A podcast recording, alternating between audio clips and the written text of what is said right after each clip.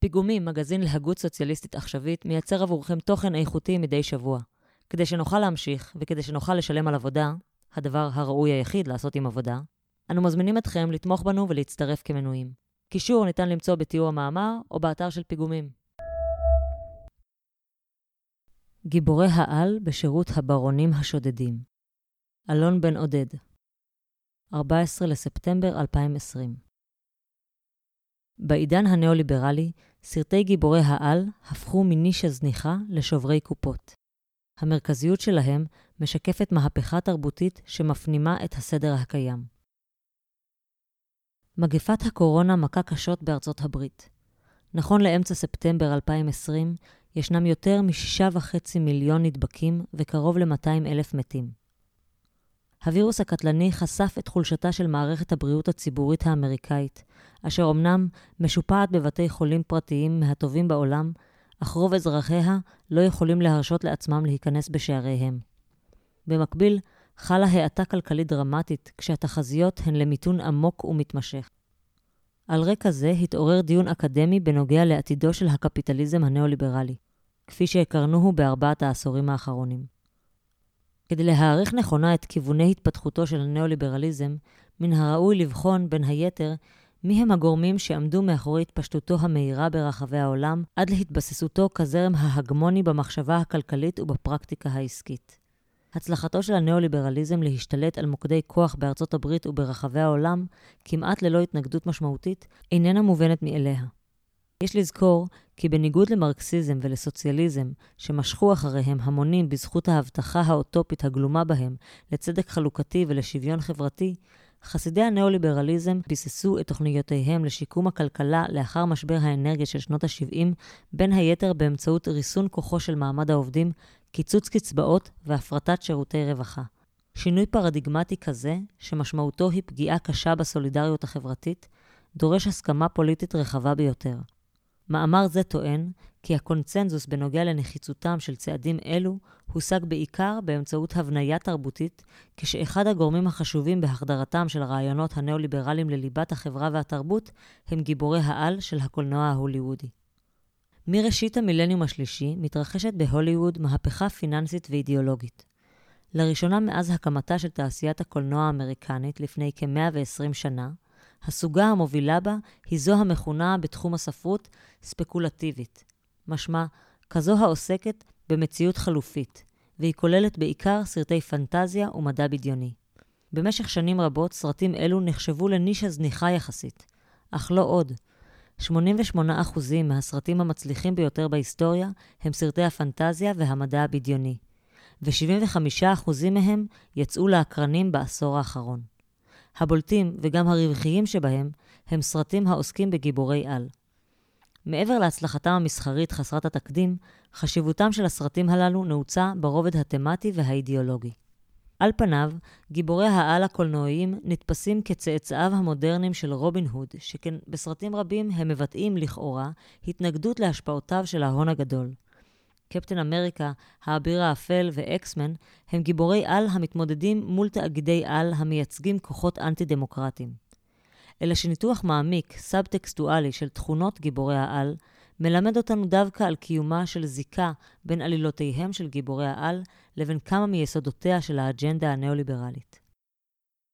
האקולוגיה של גיבורי העל אחד המאפיינים הבולטים של גיבורי העל היא נטייתם להוציא את עצמם מכלל החברה, באופן המעניק להם לגיטימציה לעקוף את החוק כדי לאכוף אותו. יש לכך היבט מעשי והיבט ערכי. אסטרטגית, גם הניאו-ליברליזם מבקש להתנער מסמכותה של המדינה כלפי אזרחיה, תוך הגבלת יכולתה להתדיין בבתי משפט מקומיים מול תאגידים בינלאומיים באמצעות הסכמי סחר הכוללים סעיפים כובלים. יתרה מזו, ההון הבינלאומי מצליח לייצר מנופי השפעה ותמריצים כלכליים המסוגלים להכפיף למרותו מדינות שלמות.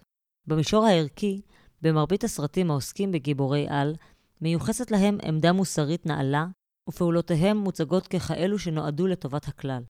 כך גם הניאו-ליברליזם מוצג על ידי תומכיו כשיטה נכונה יותר מבחינה אתית, אשר לא רק ממקסמת את הפוטנציאל הכלכלי הקולקטיבי, אלא גם משפרת את מצבו של הפרט.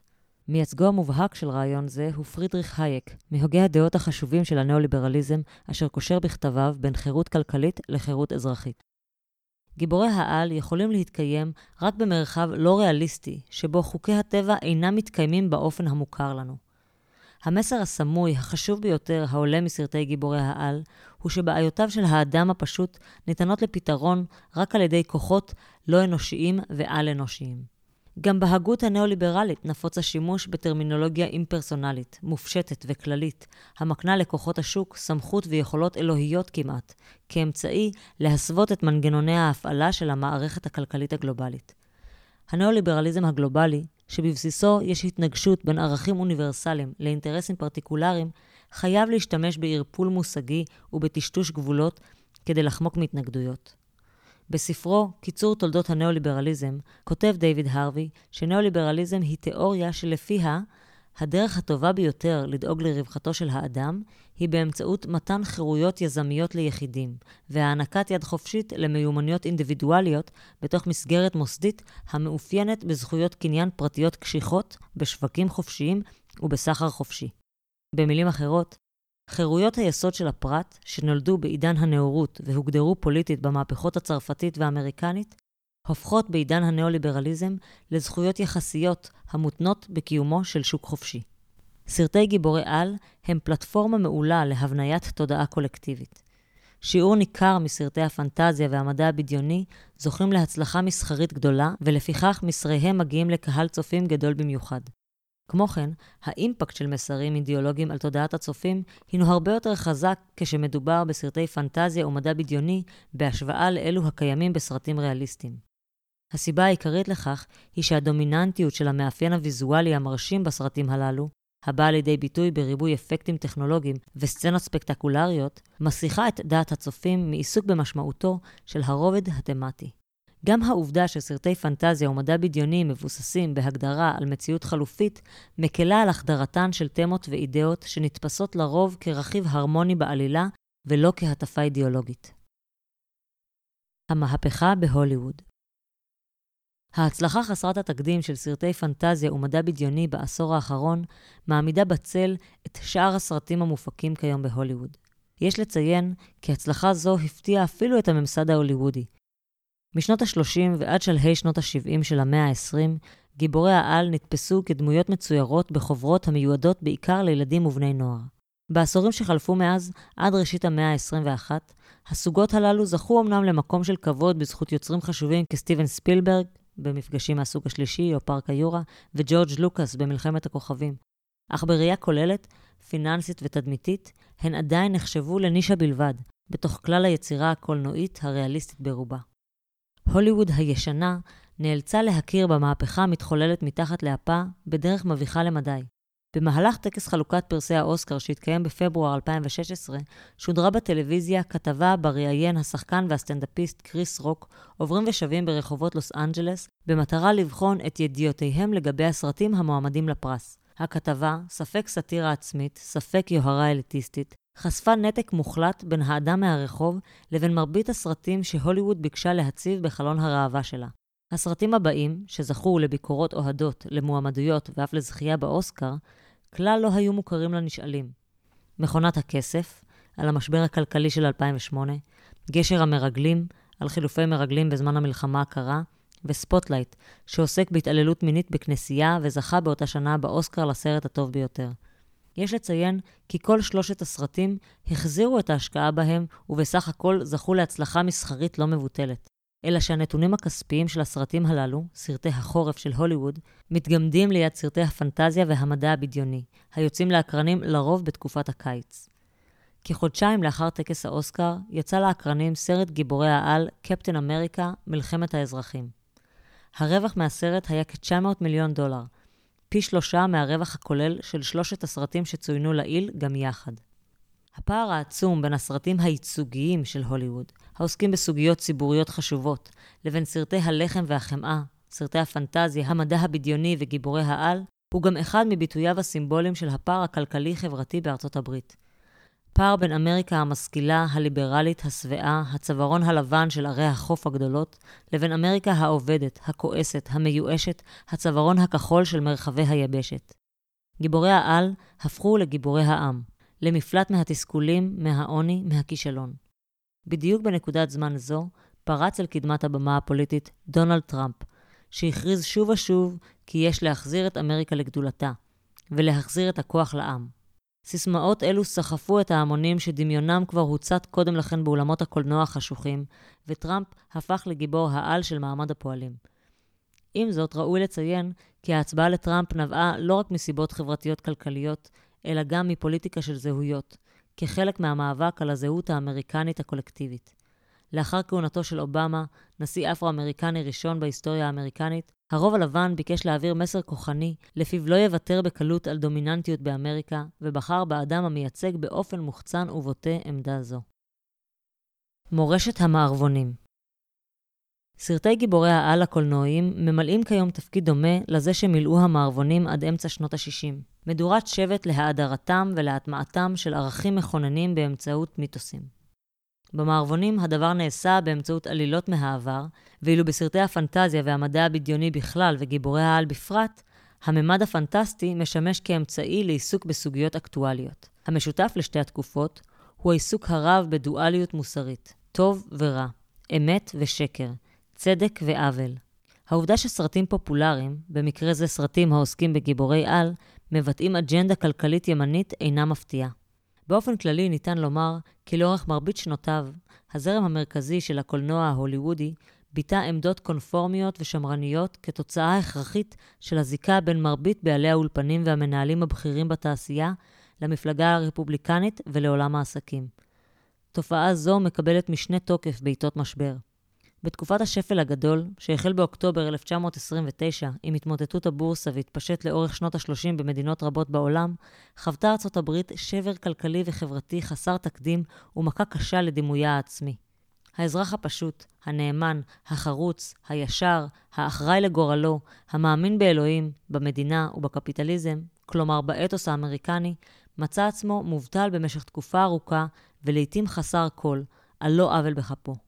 במפתיע, למרות המצב החמור, תחושות ייאוש ודיכאון ששררו בקרב אמריקנים רבים במישור האישי והמשפחתי, לא תורגמו בציבוריות האמריקנית למחאה המונית כנגד השלטון, ואף לא כנגד השיטה הקפיטליסטית.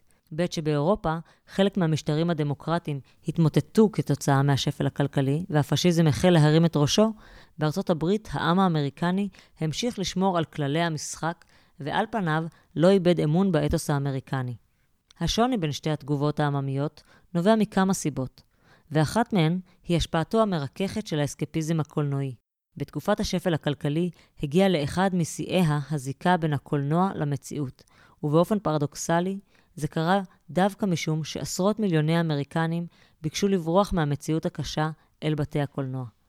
בשנות ה-30 של המאה הקודמת, הקולנוע היה כמעט הבידור היחידי שההמונים יכלו להרשות לעצמם, וכמעט כל אדם בוגר בארצות הברית צפה בסרט אחד לפחות בשבוע. השוואה נרטיבית וסימבולית של סרטים משנות ה-30 לעומת סרטים מהעשור האחרון מגלה מכנה משותף. ניסיון להעביר מסר אופטימי לעם האמריקני. החלום האמריקני לא מת.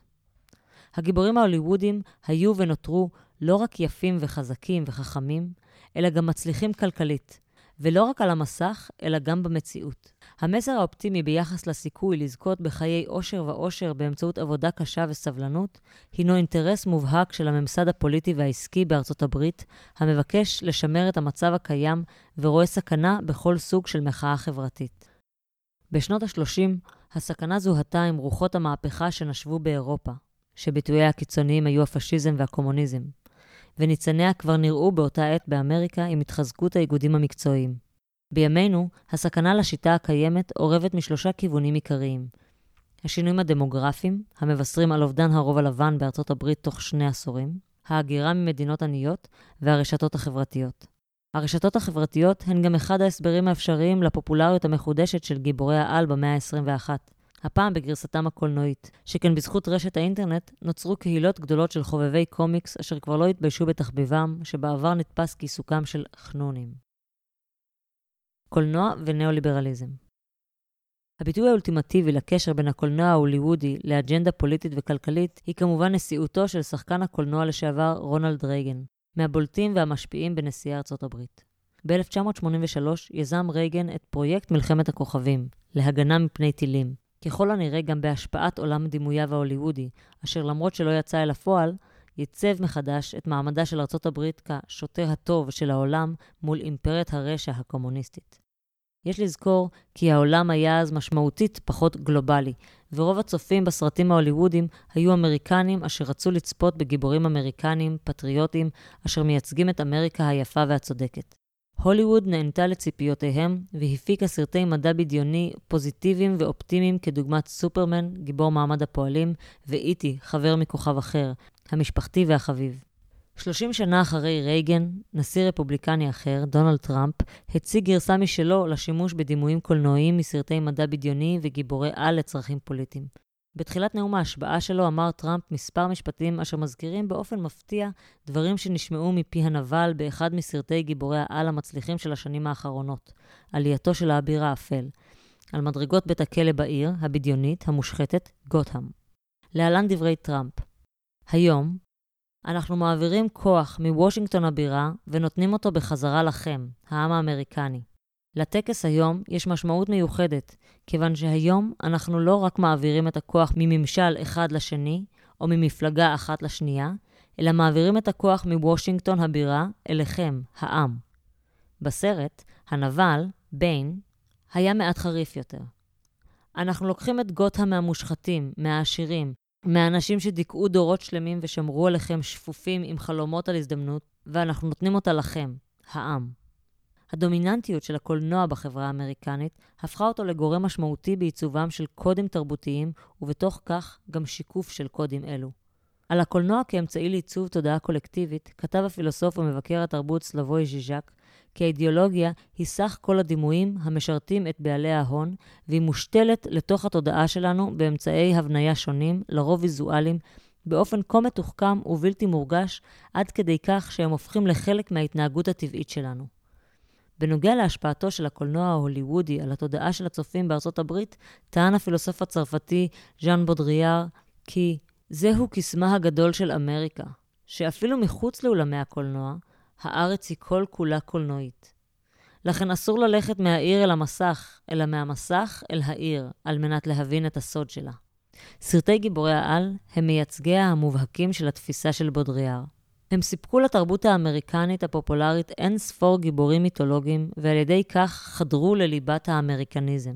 מונח אותו טבע כבר ב-1830 ההיסטוריון הצרפתי אלכסיס דה טוקוויל, כביטוי לאופן בו תופסים האמריקנים את עצמם, אך גם את האופן בו נתפסת ארצות הברית בעולם. רעיון מעניין ביחס לקשר בין גיבורי העל לניאו-ליברליזם העלה החוקר הסלר פורסט, אשר זיהה אצל מנהיגי הזרם הניאו-ליברלי בעולם העסקים תפיסה עצמית אומניפוטנטית, ולפיכך עלייתם של גיבורי העל מרמבו עד בטמן למרכז הבמה של הקולנוע האמריקאי, היא בעיניו השתקפות תרבותית של מציאות פוליטית. אין זה מקרי אפוא שגיבורי העל, אשר נולדו בשנות ה-30 של המאה הקודמת, בעיצומו של שפל כלכלי עולמי, מגיעים לשיא הצלחתם הקולנועית בתקופתנו, לאחר שורה של משברים כלכליים עולמיים. משבר הדוט קום ב-2001, משבר הסאב פריים ב-2008 ומשבר הקורונה ב-2020. עמדה זו מחזקת גם את התפיסה הנאו-מרקסיסטית של אסכולת פרנקפורט, לפי הממסד הפוליטי-כלכלי משתמש בסוכני התרבות העומדים לרשותו, במינוח המרקסיסטי מבנה העל, מערכת החינוך והפוליטיקה, מוסדות הדת והתרבות, האומנות, הספרות והתקשורת, על מנת להשפיע על תודעתם של בני אדם במטרה לכוון את הרגלי הצריכה שלהם ולמעשה לשלוט בדרך זו בכל אורחות חייהם.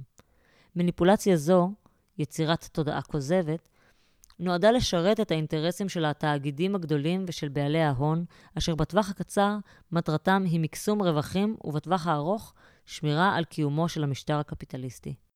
הסבר נוסף לכך שהקולנוע ההוליוודי משקף את התמורות הפוליטיות בתקופתנו דווקא באמצעות סוגות הפנטזיה והמדע הבדיוני, מבוסס על רעיון המצית את הדמיון.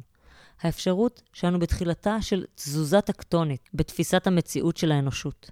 לאחרונה החלו חוקרים מדיסציפלינות שונות לכנות את תקופתנו העידן הפוסט-עובדתי, או העידן שאחרי האמת, Post-Truth Era. בשנת 2016 בחרו עורכי מילון אוקספורד במונח פוסט-אמת כתוספת המרכזית למילון, כשההגדרה המילולית למושג היא שם תואר המתייחס למצב עניינים שבו עובדות אובייקטיביות פחות משפיעות על עמדת הציבור מאשר רגשות ואמונות אישיות. בשנים האחרונות נאלצות ענקיות אינטרנט כמו גוגל, פייסבוק וטוויטר להתמודד עם הטענה כי האלגוריתמים שלהם גורמים למצביעים בבחירות לאבד קשר עם המציאות, ובכך הם מאפשרים ביצוע מניפולציות בדעת הקהל ומשפיעים על תוצאות הבחירות. מעניין במיוחד לבחון את יחסו של טראמפ לתקשורת הממסדית. מצד אחד, כבעל ניסיון טלוויזיוני רב, הוא יודע כיצד לנצל את כוחה של התקשורת.